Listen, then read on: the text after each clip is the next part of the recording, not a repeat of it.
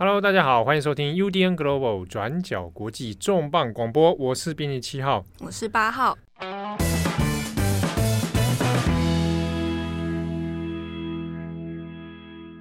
这个礼拜我们又见面了啊！今天的议题呢，我七号跟八号要来谈一件很重要的事情，人类不可或缺之元素，也就是水 （water）。双语发音啊，米兹米，我还有三语，第三语米兹 啊，水日文 啊，哎哎，water，water，哇，我们有四语嘞。这个今天要谈的水的问题哦，其实要谈的是在中国有一个很有名，几乎你到中国去呢都会看得到的一个瓶装水品牌，叫做农夫山泉。农夫 Spring 啊，不是农夫山泉，农夫 Spring 啊，那。农夫山泉不是一个一种拳法啦，哦，这你也要硬讲？大家可能以为我在讲马保国太浑圆太极拳啊啊！农夫山泉呢，因为最近它的呃一个很重大的新闻哦，也引起国际焦点的注意，是它的股价哇，这个飞飙啊！对，因为它在港股上市，对，港股上市之后呢，股价暴涨。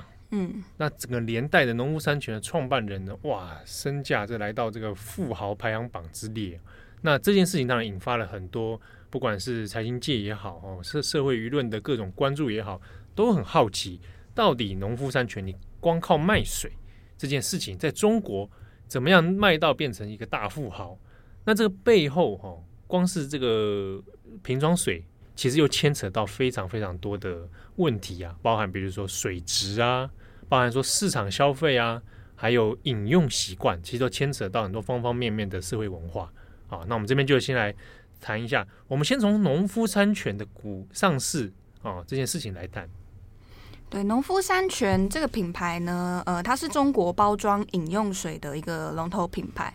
那所谓包装饮用水，就是那种瓶装灌水嘛，塑胶瓶装的。哦、对，那它在九月八号的时候在，在呃港交所呃挂牌上市。那第一天开盘之后，结果就是呃股市大涨嘛，涨了大概有八十五 percent 左右。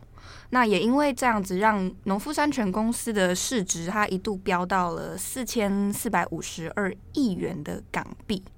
那你换算下来，大概是新台币一点六兆左右。哇，真的很猛哎！对，真的是一飞冲天。那农夫山泉的创办人也是现在的董事长兼总经理，他叫做钟闪闪。那个“闪”那个字，帮大家解释一下。闪，它是左边一个木。眼睛的那个木字旁，然后右边是火焰的焰啊，这个字念闪。对，我也是查了教育部字典才知道怎么念。钟闪闪，对，钟闪闪。这位钟闪闪呢，也也因为农夫山泉的上市，让他的身价财富，也就是在很短的时间内突然暴富了。嗯，那甚至说一度有超越了大家比较熟悉的所谓中国二马。这二马就是包含腾讯的马化腾。还有阿里巴巴的马云，大家一直就很热议说，你突然一个卖水的，然后上市，结果就搞过了两个在那边做那种网络科技电商啊等等，那其就是是到底怎么一回事？这样，那引起很多的舆论讨论。不过钟闪闪他其实呃在八日当天只当了大概半个小时的中国新首富，因为后来、哦、这么短呢、啊？对对对，这件事还有上微博的热搜，半小时的首富。对，大家就说，哎，如果给你当半小时的中国首富，你当不当？哦、有一些这个讨论啦。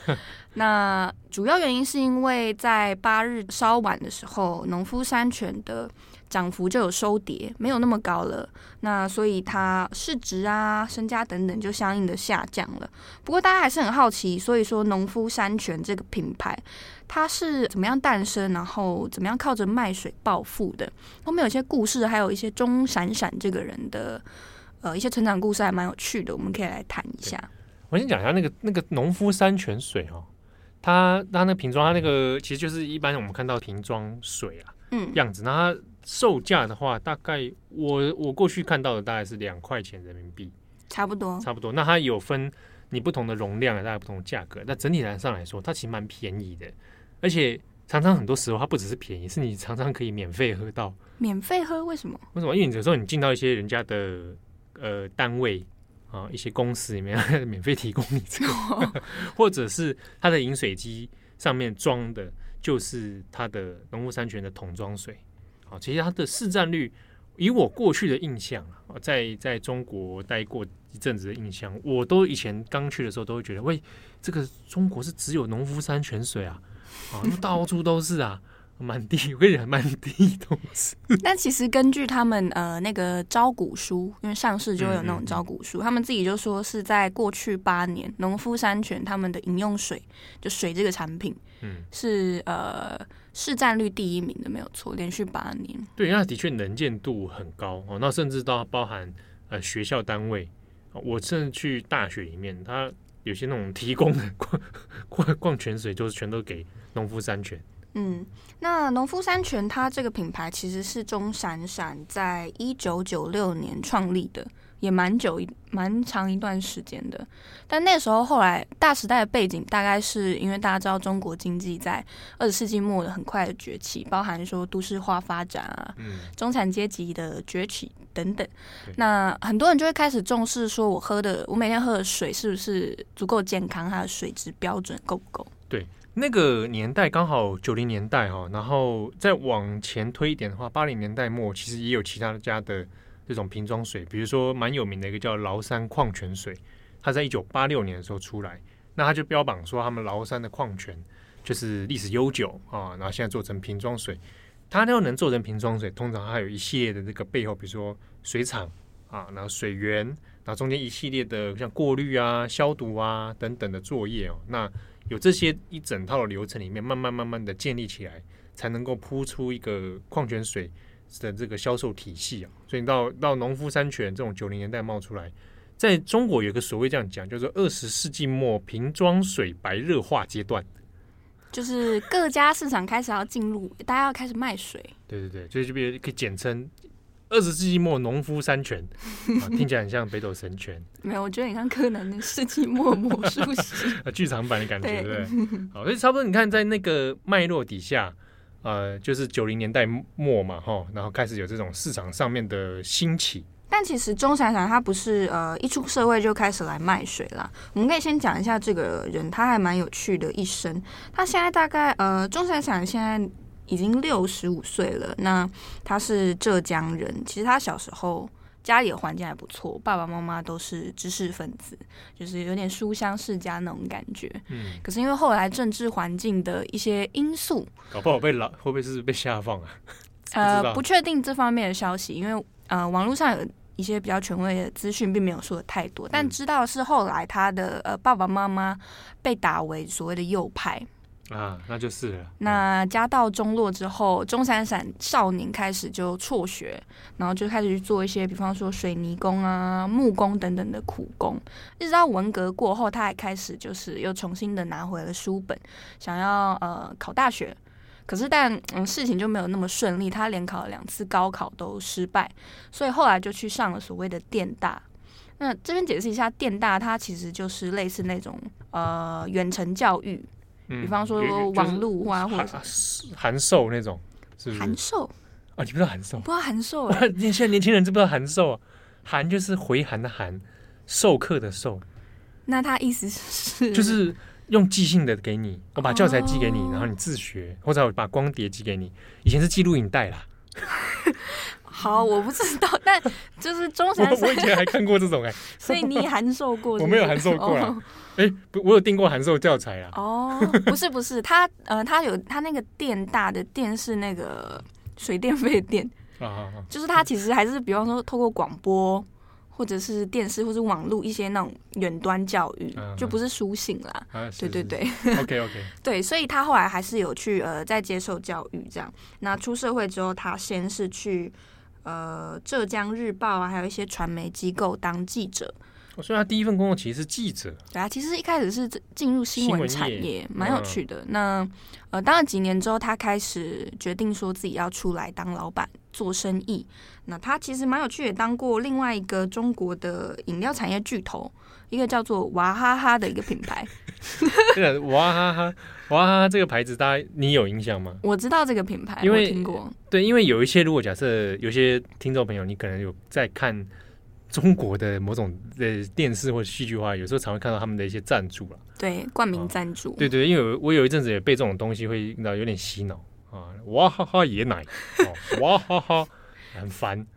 可是我觉得还蛮蛮有趣的。他们有些饮料品牌，我说也哇哈哈是一种，嗯，爽歪歪啊，爽歪歪，我也不知道他在爽什么。等下这个品牌就叫爽歪歪，爽歪歪，这个品牌，对我一开始还以为是台湾人开的，就 就是中国的爽歪歪。好，其实你说那个赞助那个农夫山泉也有哎、欸，为什么他的农夫山泉的赞助应该也算蛮铺天盖地的吧？对，我觉得呃近几年大家可能比较有印象。的一个综艺节目叫《中国有嘻哈》，怎么样？你有没有 freestyle 啊？七号，现在就是老梗的啦。总之，他也有赞助《中国有嘻哈》。嗯，对。那当时曝光度其实也蛮高的。但呃，我们回到正题啦，就是那个时候，钟闪闪他就去娃哈哈那边做在海南还有广西的代理商。那种经销代理商，经销代理商对，可是因为他在呃做生意的这段期间，其实有做一些违反一些代理经销商的那种常规规范。你你说钟闪闪本人啊？对，所以他后来又是呃这份生意就是吹了，他也没有再做这件事。那他后来就决定说要开始做一些呃其他的产业。那这也是让他翻身的契机，是在一九九三年的时候，他创立了一个品牌公司，叫做养生堂。养生堂听起来蛮像中药的。对，顾名思义，它其实就是卖中药，然后就靠着呃一个还蛮算是帮他翻身的一个产品，叫做龟鳖丸。你笑什么？龟鳖丸，龟鳖丸就是那个龟那个鳖那个丸哦，丸的丸子的丸，对，丸子的丸，龟鳖丸。对，然后还蛮受市场喜爱，因为养生堂这间公司它比较多卖，比方说是那种生技制药或者是保健食品这一类的。哎、嗯，他的做的这一件事情，在九零年代二九零年代到两千年左右，也是的确中国一波所谓那个中药商品化。嗯的那个热潮啊，比如说像龟鳖丸是一种啊，哈，还有一种是比较再制品的，比如说加入到饮料里面，哦、变成功能性饮料的。嗯，我不要讲那个牌子啦，比如说某种凉茶，我知道你在说什么 之类的。今天那段时间非常多这样的东西。对，那因为呃养生堂的成功也让他可以累积了一些财富，所以他才在三年后，也就是一九九六年，那就乘胜追击，在浙江又成立了农夫山泉。那这次他就是决定要进攻的，就是包装饮用水的这个市场，水市场啊。所以在一九九六年的时候，农夫山泉就诞生了。没错，那其实农夫山泉的。成功在商业界也是蛮多讨论，大家也会一直说，哎，为什么它可以做起来？嗯，其实首先是水这个产业，它并不算是门槛太高的一个产业，它生产模式比较简单。那水这个产品的保质期通常也比较长，你可以可能可以放一到一到两年左右。嗯，那呃，它比较容易进入之外，而且加上水是一个。呃，市场上一定必须的消费品，所以它其实算是一个相对来说没有那么难进入的一个产业。但农夫山泉比较大家会着重的，还有包含说它很很懂得怎么样靠一些包装行销啊、广告去包装自己。嗯，比方我们刚刚说那个赞助冠名，对，就是其中一个。那另外还有一个特点是，他们很多的那种广告 slogan 其实还蛮就大家很朗朗上口。就是农夫山泉作为一种包装水，它不是只说啊水做好了啊，我就拿去销售点铺售就没事了。它其实，在广告方面，在市场上面，它其实有蛮多话语权，我可以这么讲。对，它是还蛮有手段的。嗯嗯，比方说广告台词是呃，他们有标语是叫做“农夫山泉有点甜”，农夫有点甜，对，甜甜的甜 slogan 的感觉。对，slogan。那还有比方说。就是我们不生产水，我们是大自然的搬运工。那、啊、这意思是什么？意思就是说，我就是原汁原味，我把大自然的味道送到你的 面前，啊、不是经过人工哦，我是大自然的。对，他们很呃很知道要强调自己天然水的这个产品定位，嗯、因为刚好说，其实那个时候消费市场，他们之所以想要买瓶装水的原因，是因为他们不太信赖自来水系统出来的水。那还有包含说。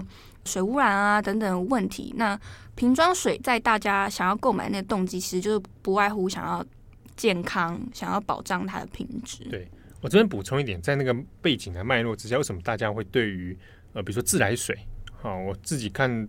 路路边是使用那些水源会感到忧心，嗯，呃，主要在比如说二零零零年到二零零三年的时候，那一阵子其实中国有做一些相关的水质自来水的水质调查，结果发现光是有关于水质，比如说自来水管网哦，这个网络系统里面的污染事件就超过有四千多件，嗯，这四千多件里面是分散在全国各地。那当时的很多民众呢，其实就对于说。呃，我直接喝水这件事情，其实是感到忧心的啦。那尤其是在很多水污源、水污染、水源的污染方面的问题之后呢，其实会对自己说啊，我喝的水到底是不是干净水？这件事情其实是害会害怕。那当时还在二零零四年的时候，还有做过一些官方的调查哦，比如说消费者的饮用习惯。好，那会直接，比如说我我们比较想说直接开水龙头，然后。不是说直接喝了，我们直接拿把它烧开水，对不对？他们叫凉白开。哎，对，我们把它这样凉白开这样喝的比率，在二零零四年的时候，历经过很多污染事件，这样的人比例居然不到六成啊！很多人选择是我买瓶装水，或者我买那种瓶装水有那种家庭号啊，或者在家里面直接装饮水机。大家有看过那种饮水，就是哎稍微传统一点，就是那种塑胶大的那种塑胶。胖胖瓶，对，要直接这样倒过来放在放在上面，然后你就下面按开、嗯、按开水嘛。嗯，在很多人家庭里面是直接装这个啊，这个我也是个人亲眼目睹哈，在二零一零年代的时候，经过了十年以后，亲眼目睹还是喂，我以前刚刚开始还觉得很奇妙，后来发现原来很多家家户户会放这个哦，我就是我家庭用水喝的啊，大部分都直接去叫水来使用。好，那这个背景里面，其实我以前也有问过啊，说，哎，觉得你不觉得这样叫水一直叫很麻烦吗？或者你也很定位吗？而且还会一直有那个矿泉水瓶的垃圾。对，就是你有环保上那个问题。对。虽然那个时候有时候跟人家讲环保，他们好像也觉得一头雾水啊。哦，你们台湾果然是台湾人才跟我讲环保，对，还还没有进到那个观念里面。可是我那时候觉得说，啊，这样的习惯似乎有一点麻烦。哦，那但他们是主要还是觉得还是跟你说。他有的时候也不敢敢烧开水喝，其中一个原因是因为他烧过之后还会有水垢，嗯嗯，哦，就是说你你对于水源品质来讲，其实还是不放心的。好，那可是我们这样讲，它其实还是有一些若干的地域性的差异。哦，就是比如说你在光是在北京好了，四环以内、四环以外，搞不好你的那个水质使用习惯都完全不同。哦，所以我们这边讲的是有有些部分当然有一点。呃，概括性的说了，但的确在市场反应上面，对于瓶装水的信心可能会更高过于说我平常自来水的这个饮用啊等等。但事实上，从你从数据面去来看的话，也确实是在大概两千年以后，一直到近期，中国的瓶装水市场其实是一直在扩大的，那需求是一直上升。很多的市场预测也是呃认为说。至少在未来五年，那这个市场都会一直持续的变大当中。嗯，对。那呃，这边也稍微解释一下，我们刚刚一直有说，农夫山泉他们强调自己是所谓的天然水嘛。嗯。那他们可能有一些很多的名字，因为在台湾我们的使用习惯上比较不一样，不像可能不像他们那么极度仰赖说日常就是一直要一直靠着买水定水来。嗯。取得水，所以他们可能分了一些不同的水产品，比方说什么天然矿泉水、天然水，还有纯净水，所以他们其实还是有一些差异啦。比方说天然水，它意思就是说它取自的水源，它是优质的优质水源，就是不是说什么自来水系统啊什么什么，就是一些自然环境、自然环境的。对，那如果说天然矿泉水，那就是顾名思义，它就是有一些矿物质在里面。嗯，那。纯净水比较特别，是它意思基本上就是我从自来水里面再去过滤，总而言之就是经过呃一些人工的加工处理去做一些，把它变得更能够更纯净啊，对啦，纯净。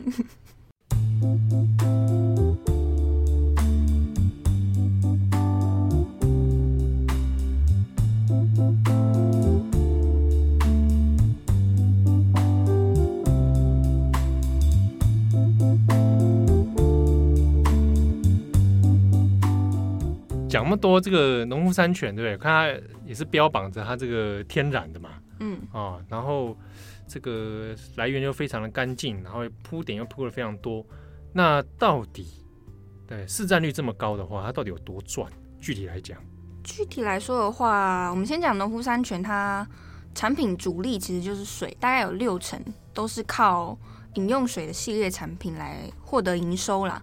那其他也是有一些可能什么茶饮啊、果汁、咖啡、运动饮料等等的。那但基本上其实那些都很明显没有它的水那么受欢迎。它它就是它有他们家公司有出其他延伸的饮料。对，有其他不同各种的产品。那大家最有印象其实还是它的水。那呃，其实根据它的招招股书，那农夫山泉它在二零一九年饮用水产品它的毛利率。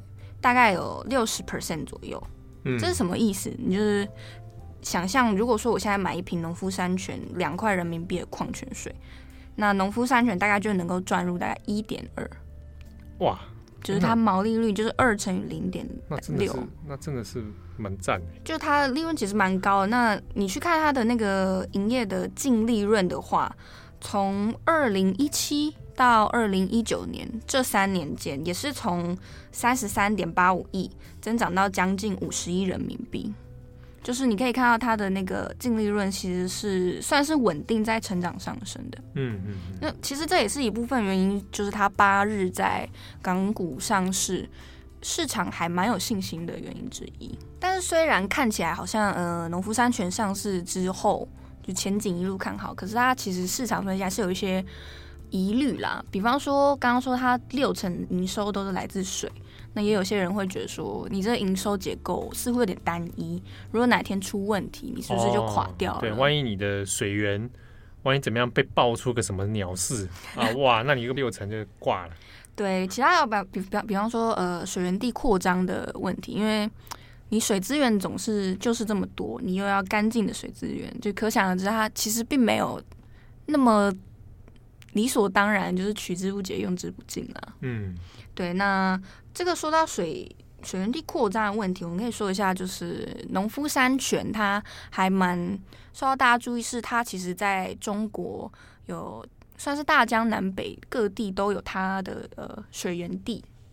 比方说，呃，它第一个是在浙江的千岛湖，这个地方大家应该还蛮有印象的吧？千岛湖，就是以前千岛湖事件的那里啦。对，就是呃，我们以前其实也简单写过。对，那这是他们的第一个水源地产地。那其他还有很多地方，比方几个比较重点的，简单带过。大概比方像广东的万绿湖、湖北的丹江口、吉林的长白山啊，甚至在新疆的天山玛纳斯，其实也有他们的这个水源地产地。哇，用新疆的水啊！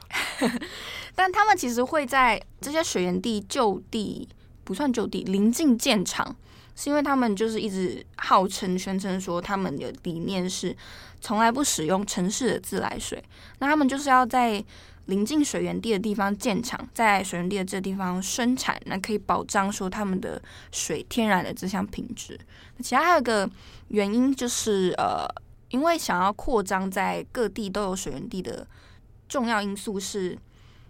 你在中国的瓶装水行业，他们有一些 算是那种定律，比方说你运输水，你如果超过这个五百公里的运输半径，那对于他们来说，可能你从水源地到终端市场的这个运送距离，你可能利润就已经被物流啊什么其他的成本都稀释掉了。嗯，对，所以这也是他们想要扩张那个水源地的原因之一。可是他们水源地的这些水质啊、污染问题。也是在过去十年，蛮多媒体会拿出来讲，甚至是有引起法律争议的问题。你说农夫山泉本身，它的水源也有一些遇到一些水源污染的问题。对，比方说，水源地的水质被质疑说是不是真的有如他所说的达到那样的标准，或者是说你产品做出来之后，它可能里面有不明悬浮物啊等等的，就或者检验不一定合乎规定。对。啊那几个比较争议的事件，包含说在二零零九年的时候，刚刚说的那个千岛湖，它其实是中国的一个人工湖啦。对对对。但是它的呃，算是过去是中国的呃这个一级水资源保护区。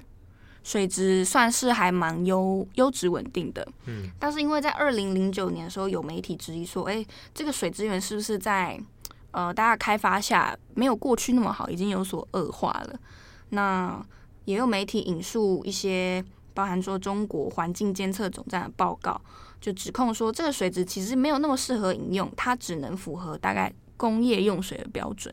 哇，那这言下之意感觉是我要喝工业用水，就是这指控其实是还蛮力道蛮重的，所以呃，浙江啊，还有就是杭州当局，他们也就是随后就出来表示说，这份报告的引述其实呃比较偏向是媒体在解读上面的误解，嗯、包含说他只用了呃几项指标，那这个衡量指标可能没有那么充足，那在现实层面来说也不是。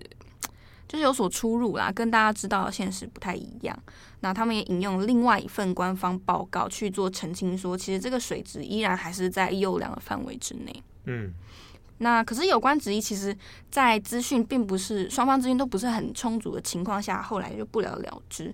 一直到二零一三年的时候，另外一个呃跟《京华时报》的互相诉讼案，又才又让农夫山泉的这个水质问题又被翻出来。嗯。《京华时报》这个事情是发生在二零一三年的时候，对，他在二零一三年的时候，当时还卖呃闹得蛮沸沸扬扬的，是因为《京华时报》他用了非常大篇幅的报道，非常多则几十则，而且是那种头版篇幅去报道很多农夫山泉它饮用水的负面报道，指控说它的产品水质其实甚至标准不如自来水。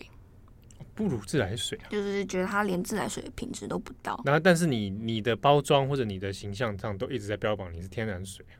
对，因为我们刚才有说，他官网说的是他们坚持不使用城市自来水嘛，他们是大自然的搬运工嘛。对，对。但是其实同一年间，二零一三年，因为刚好那个时候也陆续有蛮多起那种消费者投诉，说我买了农夫山泉水，为什么里面会有一些漂浮杂质？真的，还以为是自己的念能力觉醒。怎么样？你现在 水见识？但总之，因为那个时候的舆论还蛮蛮猛烈的，那加上《京华时报》的这件事，所以在二零一三年五月的时候，一个单位它叫做北京市桶装饮用水销售行业协会，他就发出发出了一份通知，要求农夫山泉水说啊，因为你们的这个产品最近。透过媒体的曝光，有很多那种质量跟标准上面的疑虑问题，所以就要求北京市的一些同业销售啊，即刻下架农夫山泉的桶装饮用水产品。哇，哎、欸，这其实蛮那个的，就是要你要求你即刻下架。对，不过呃，这边可能要注意的是，这个单位它其实是一个协会。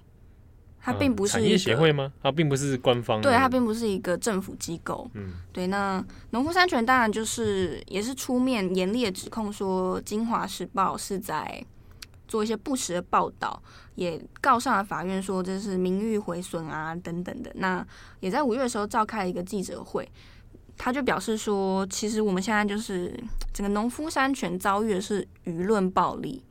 他们的说法是这是舆论暴力，农夫山泉觉得是被霸凌了。对，那他们就说，他们为了要严维护他们的尊严，那也要表达抗议，所以他们就要把他们在北京生产民用饮用水的工厂关闭。啊，就是这样子。对，都看那个新闻稿的时候，其实我也觉得，你第一次有点困惑吧？对不对？我为了证明清白，好，我关闭。哎，那 你不是没事吗？这边就是那个创办人钟闪闪他的说法啦，他是说，因为一个产品的协会就可以让一个公司的产品下架，一个产品协会的决定就可以让《京华时报》把它登在头版头条，这样的环境，农夫山泉只能退出。这样子啊，只是钟闪闪的说法。这个这个有有一点啊，有点这个微妙啊。对，而且在记者会上，那个《京华时报》还有记者就是有到场。双方又起了一些那种口角冲突，大家觉得这是在闹场啊等等的。可是这个诉讼案就是《京华时报》告农夫山泉，农夫山泉也告《京华时报》，互告啦。对，互告案大概纠缠了四年，在二零一七年的时候呢，就农夫山泉撤诉，那金华时报他们的这个诉请也被法院驳回，所以这件事 也是不了了之，没了，就这样没了。对啊，就这样子没了。哇，我跟你讲，以以虽然说没我没有证据，对，但以在中国的这种生态来说，这 这里面真的有问题。就是说，其实蛮多事件你去看，有一些大大小小，可是它到最后好像都是有点雷声大雨点小。你其实也没有证据，可是你会想说，忍不住。思考一下，这个质疑是从何而来？对，然后呃，于作为一个社会公器的媒体，好像也没有办法说，我针对这个事件好好的去做追查啊。就算我误报或者是真实的报道，那应该也要有一些后续的厘清等等。但看起来好像也都没有。那就单就金华时报互诉案这件事来说，是双方的举证后来都是不尽充分了。嗯，对，那可能大家就想说。后来近期好像也没有听到什么呃农夫山泉的问题，一直到二零二零年初的时候，其实还是有一个另外一个事件。二零二零年初，就是今年年初，嗯，呃，这个事件就是农夫山泉被中国的网友在微博上面举报说，他们疑似在福建的武夷山国家公园擅自开挖那种开发通道啊，然后就是毁林，为了取水。哦，毁林取水啊，就是。哦，国家公园里面啊，自己开一个通道了，想拿里面的水出来。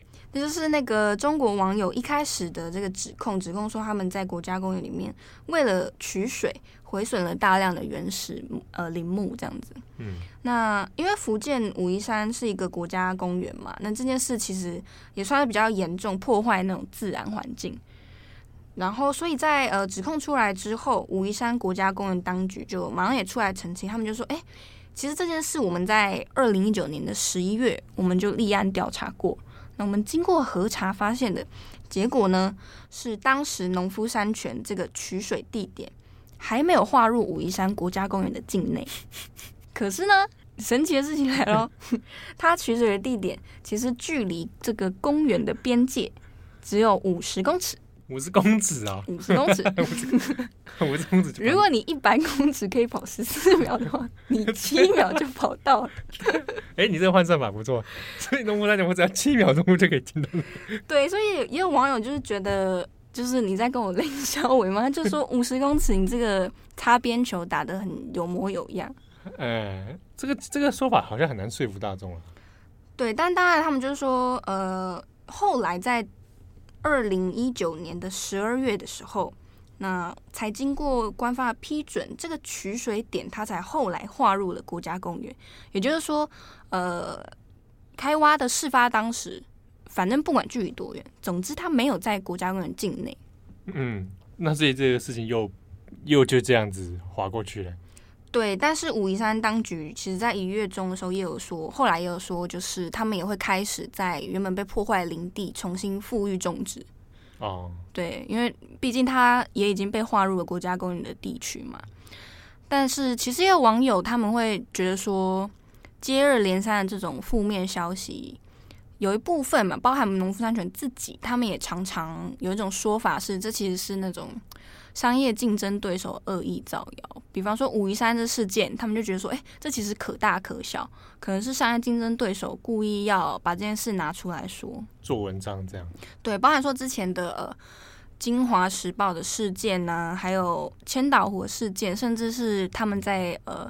丹江口水源地有一些被指控说垃圾废弃的保特瓶污染水源，这些事件其实农夫山泉自己都有说，他们认为是有一些品牌在故意造谣，因为我是市场龙头，你看看不惯我们，就是树大招风。嗯，不过你讲到这个品牌，就这个就逗趣了。嗯，你在中国里面，其实比如说各大瓶装水品牌哈，我们先扣掉龙头级的农夫山泉。嗯，那。这个很有可能的凶手，假设啊，假设农夫山泉说的是真的有竞争对手在造谣的话，那一个就是怡宝嘛，嗯，啊，怡宝算是大概继农夫山泉之后算应该可能也是第二、第三了。那之中还有过去还有康师傅啊，哦，对对对，康师傅也是。啊，康师傅其实也有发生过这个它的水水质问题啊，哦，之前应该有有一段时间了，就是应该在两千年多初吧。就是也被发现说它的水质有污染。那百岁山娃哈哈啊，怎么样？百岁山是娃哈哈的产品吗？哎，娃哈哈这是牌子啊，冰冰露啊，冰露我还真的是没看过，大概我只看过农怡宝有啦，那农夫山泉这样子，所以讲起来其实几个大品牌，但是打起来，它还是以农夫山泉其实是最大的一支。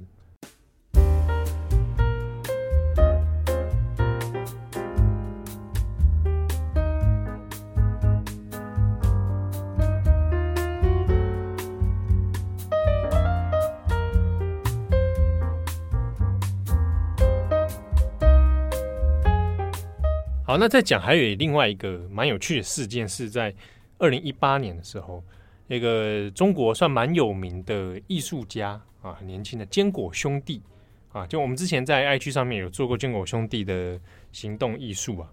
好，那坚果兄弟其实曾经做过关于中国水污染的一个呃反讽啊，讽刺性的一个行动艺术。对，那他当时怎么做呢？他当时是把这个农夫山泉的这个包装瓶哦，那但里面都装的是被污染的水源。但他其实要讲的议题是在讲说，陕西榆林这个地方啊，因为当地有很多开发重工业的开发，那导致他们的水污染问题非常严重。那村民所能够饮用的那些泉水呢，全部都是基本上都是泥土色的啊。那他为了要凸显这个长期以来呃城乡差距所造成的饮用水基本的饮用水问题。所以就去做了一个这样，在北京七九八那时候做了一个系列的行动艺术哈，一车一车的那个那个农夫山泉啊，里面全都装污染水，然后还会有就是也是蛮有趣，是说他好像也也会放一些 slogan 啊。哦，对，有一个其中有一个他举的标语是说农夫山泉有点猛。对对对对，它那个锰是金字旁的锰，就是重金属元素的那个锰。对，里面有有有重金属啦，对，有点猛啊。这个就是在反讽农夫山泉的，农夫山泉有点甜。对对对，因为我们刚刚说那个标语，对对对对对，用这方式来做对比，但它并不是说啊，农夫山泉里面这是农夫山泉造成的。对，它只是它有一方面原因是因为农夫山泉是等于是中国瓶装水最具代表性的，对，它拿拿拿来做一个对比哦。然后那时候还有个 slogan，还是什么 slogan 写说，哎，喝前摇一摇，原味重金属，啊，就你觉得他这个蛮有讽讽刺感啊。但这事情，因为因为你毕竟你是拿人家牌子，然后做这样的东西，结果当然这农夫山泉也是不不是很高兴。对，他们后来应该也是采取一些法律动作。对，然后这个一弄之下呢，后来他这个展也是强制被被撤离了。对，那其实中国的呃，不管说水资源有限或者是污染这些事情，已经其实也已经是过去至少十几二十年来还蛮蛮严重的问题了。嗯，那作为呃一个卖水的农夫山泉，他们又是怎么看待这个水污染的问题？有一个二零一五年钟闪闪他接受访问的时候，他有一段话，我觉得我们可以 稍微。稍微来参考一下，哎，你说说看，就是这篇采访，它前后我们先讲一下前文，是他们有提到说，这个瓶装水市场的兴起，有一些它大意是有一些业者是使用我们刚刚说的那种净化水、纯净水、纯净水，它其实是用呃自来水去做处理的净化水，嗯，那它其实相对成本比较低。那可是你在过程的，比方说监督标准或者是检视也好，可能不尽完善。不管说在法规或是监管方面，他们前文提到这些。那后来这个记者他就问说，呃，他问钟闪闪，作为一个行业的深入研究者，可不可以跟我们分享一下他的观察，就是中国水污染的现状到底是什么样的情况？嗯，那钟闪闪他就回答，他就说。这个问题非常抱歉，因为我是做水的一个人，我对所有的我们的员工说，我们不谈国家的水污染，我们不谈国家的空气污染，我们做水，我们的责任是保护水，就是稍微有点逻辑上矛盾的一段话。我们不谈污染的问题啊，我们做水的，我们的责任是保护水，可是我们不谈。可是我现在就问你说。你怎么看现在污染问题？对，但呃，这边可能要注意一下，他不是在回应农夫山泉污染问题，嗯，他在回应整个中国自来水对比较大呃大脉络下的问题。那个自来水，那我这边讲个数据啊，因为在二零一二年的时候，曾经有过呃那时候在微博上也讨论很热烈，就是有有过一份呃新闻媒体跟研究机构的调查，说概括性的而言，中国的自来水的。合格率，哦，符合国家标准的卫生标准的合格率呢，差不多只有五十趴五成而已。就是在二零一二年。对，那这个事情后来这个数字就变成微博上一个很热门，在讨论说中国自来水仅五十趴合格。换句话说，另外半成是很有问题的。那你也不晓得那半成到底怎么一回事？所以，呃，曾经就是这个震惊过很多社会舆论呢，对于自来水的这种品质的忧心。对，但这是那个自来水的部分。但如果农夫山泉真的如他所宣称，他们就不用自来水，他们是所谓的天然水，从那个十大水源，嗯，的话，他们就其实呃就不是自来水、净化水这一块了。对，所以但你看他中产伞的打法，他的答题的方式啊，避重就轻。但其实他 这个访问里面，他有提到说，新闻媒体有一些第四权，但是需要。稍微掌控一下尺度，因为不然很容易沦为舆论暴力这个说法。我觉得其实跟他自己过去做过新闻业，他还蛮懂这种应对进退操作逻辑。我觉得他还蛮对蛮他这个人蛮蛮厉害，蛮了的啊。对 对。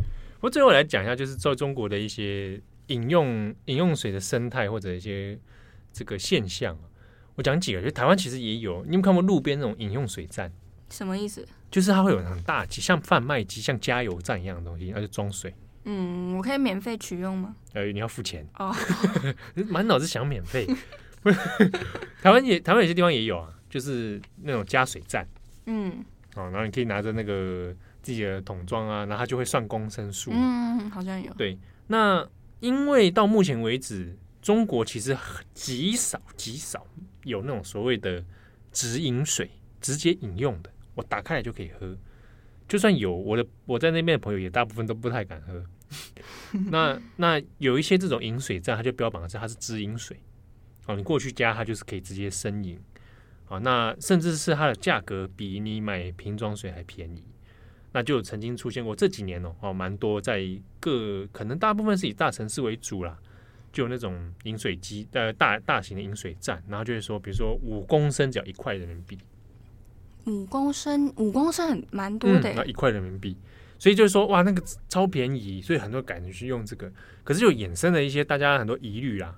哦，那当时有一些新闻媒体，其实其实也蛮近的事情，在去年而已，二零一九年，比如澎湃新闻啊，或者一些中国的新闻媒体有去做一些相关访问，那就问说啊，当地民众怎么看待这个直饮水机啊？有人当时很高兴，就觉得这比我平常买瓶装水叫那种桶装水还。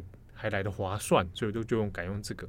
可是有人说，我不晓得它的卫生品质，嗯，啊，它到底多久换一次滤芯啊？还是说它它它没有在装滤芯的，它它就是直饮水啊？或者是它有没有真的符合卫生标准啊？那也不晓得。所以有的人就是比较中高阶级的人，他可能会选择是我在家里直接装滤水器啊，然后开始做推广这种这种方式。所以那个直饮水机。呃，有这种消费现象，然后变成社区型的，好，但是是不是变成大家都普遍在使用，其实就还还不一定了。那另一个呃瓶装水市场的那种现象，主要可能集中在比较高端消费的地方。你说就是特高级，特高级，真的特高级了。跟你讲，农夫山泉两块一瓶嘛，对不对？那你说在那边，我如果彰显身份，今天坐下来跟大家吃个饭，啪一屁股坐下。我叫农夫山泉吗？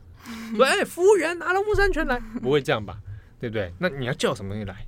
五一零，西藏五一零零，哎，那是一个，对，那个是中国现在一个高端水市场，近年崛起的另外一个。对，那它那个差不多要五块十块哦，人民币。对对对对对，那有一种啊，哦，外国牌子，嗯，对对对。啊服务员啊，给我个巴黎水，巴黎水配绿芽哦，他们叫巴黎水，俗称巴黎水，法国来的，因为说不出口。为什么我这样笑？因为我亲眼目睹。是哦，那你有服务员巴黎水所以你在中国的时候，你都喝什么水？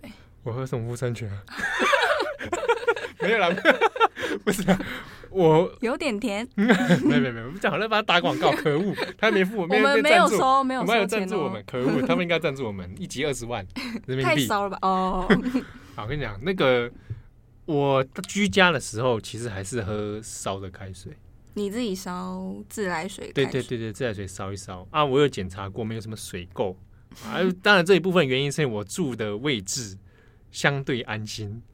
四环以内相对安静，可是呃，比如说桶装的，有一阵子我我其实也是家里只有喝桶装，哎、欸，不是，好像说我常常住在那里，不要不要，大家不要误会，什么我家里不是不是我住处啦，他们我怕大家误会，那种大型桶装的其实很多，所以我反而呃倒是观察到一个有趣的事情啊，年轻人真的是喝进口水的，不过那是因为我看到的年轻人。就是比如说聚集在北京某些地区的，嗯，哦，三里屯啊 这种地方啊，进口水真的很多哎。但这其实还是北京，如果你去其他地方，可能差异可能也会不一样。我跟你讲，去上海可能也不一样。嗯啊、哦，那那可是我我始终还是很怀疑一件事情，真的很不环保。真的真的，你说塑胶瓶太多，塑料真的太大量。嗯、你想想看，农夫山泉卖多少瓶？那过去其实也有纪录片在讨论中国的那个塑料污染的问题。嗯，哦，就是这些塑料到底后来农夫山泉喝光了，你捏一捏乱丢啊，那这些塑胶瓶到底去哪里？哎、欸，那其实类似问题不是只有中国有，之前我们有写过美国的自来水系统其实有疑虑，嗯、包含说塑胶瓶污染，就它不是一个中国特例啊。对，而且其实是世界型的、哦。对，我之前也看过一份应该美国做的相关。报告啊，在做环境研究的，就在讲，呃，你不说不只是中国的这种卖出数量越来越高，整体来说，全世界的瓶装水市场都是往上成长的。你说一直到二零一九年都还在成长，那最直接、最忧心的问题还是在于说，那那个塑胶瓶的问题怎么办？还有你生产的过程里面所造成的浪费、污染啊，塑胶料，哦，那其实都对于环境来说不是一个很理想的消费形态。所以，对不对？喝水不是件蛮不错的事情，但是我觉得喝水还有一些方法上是不是可以考虑一下？但我觉得那个有一个，嗯，有点大的那个根本问题，其实我觉得还是自来水系统对能不能信赖的问题了。没错，嗯，节目的最后啊。希望大家啊，呃，常喝水。啊、你是不是怕讲打广告？哎、欸，你很聪明，你我 你很聪明。我刚刚本来想讲那句话。呃，常喝水啦啊，对，健康健康啊，健康啊，干杯！我最近都在喝气泡水。真的、哦，你好洋气哦。你喜欢喝气泡水？最近迷上了兴趣。是哦，我我我个人还是比较淳朴，都会白开水。白开水是吧？对。啊，哎，不过讲一下，其实呃。用瓶装水这件事情，它有时候其实还是涉及到你的生活环境啊。啊，生活有时候呃环境迫于无奈啊，只好使用瓶装水。对，我必须承认，作为一个北漂，你呀、啊，北漂对我北台湾的北台湾北漂。哇，我们这一集一直使用中国用语，这样可以吗？这样子算吗？我们就是跟着这个语境，好不好？好好给大家身临其境的感觉。是是是是。总而言之，就是作为一个外地人在台北生活租屋，其实我。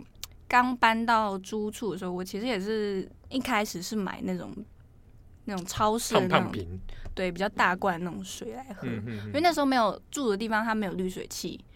然后我有时候自己烧开水，我试图自己烧开水，然后我就觉得总是觉得喝起来怪怪的，对，就不知道是不是我 我心理作用觉得怪怪。就是后来买那个那种滤水壶，啊、我才开始就是又自己烧水这样。嗯，呃，滤水壶也是个方式，因为我有一阵子也是因为水管出问题，嗯、打开来就是以为是奶茶啦。嗯？对，然后就就发现那个是水管管线有问题，后来有一阵子就是也要再换啊，然后就只好用瓶装水。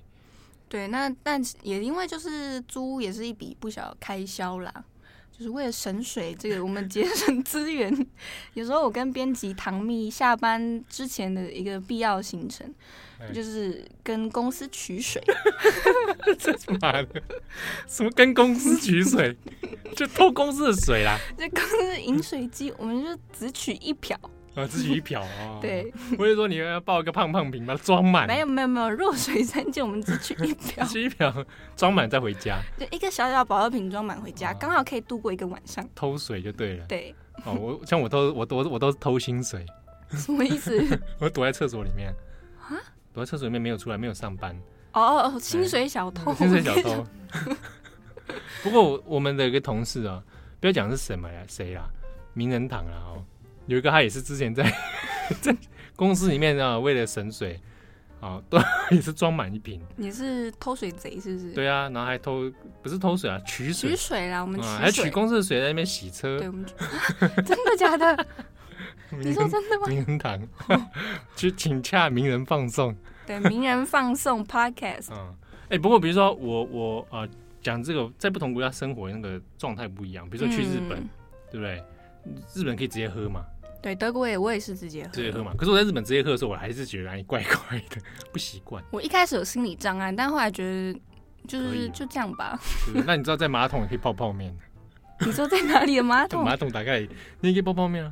在哪里？日本吗？啊、你最好是可以喝马桶水。我我没有办法。只是你要不要喝而已。你口渴的时候还是喝啦。如果我快死，我濒临死亡，我也喝。啊，那 我之前在美国的时候，因为八号之前也问我说：“哎、欸，那我在美国都怎么喝水？”嗯，我讲美国都喝可乐啦，可乐比较便宜啦，可乐比水便宜，真的很便宜。欸、我跟你讲，在德国其实你有你去看有一些那个啤酒，其实会比水还便宜，你知道吗？对对就是这样。呃，美那个美国那种 CVS 那种大卖场哦。看两个超大胖胖瓶，超便宜耶，心动哦，直接带回家了。可乐吗？可乐哦。那他们都喝？哎，这样会有品牌可以吗？就是都喝哪一个？就那几个品牌了。哦。其实就那几个，但还有很多你没看过的那种饮料，然后五颜六色的，蓝色的啦，嗯，紫色的哦，各种汽水，然后都比水便宜啊。你要买水，当然也是可以买得到，就是也可以买到那种 range 很宽哦，从平价的到那超贵的，不知道在贵什么，是好像北极熊在喝的水。碳酸饮料 没有没有水哦水哎，天那种那种那种高单价的。啊，现在中国其实有些也开始走这种路线，嗯，超高单价，不知道哪哪来天山来的吗？之类的，也不知道是不是这是从天山来，对啊，好了，那就祝大家 没事哈，没事。没事，常喝水，嗯。啊，喝水干杯，健康赞。我是编辑八号，我是编辑七号，我们下次见，拜拜。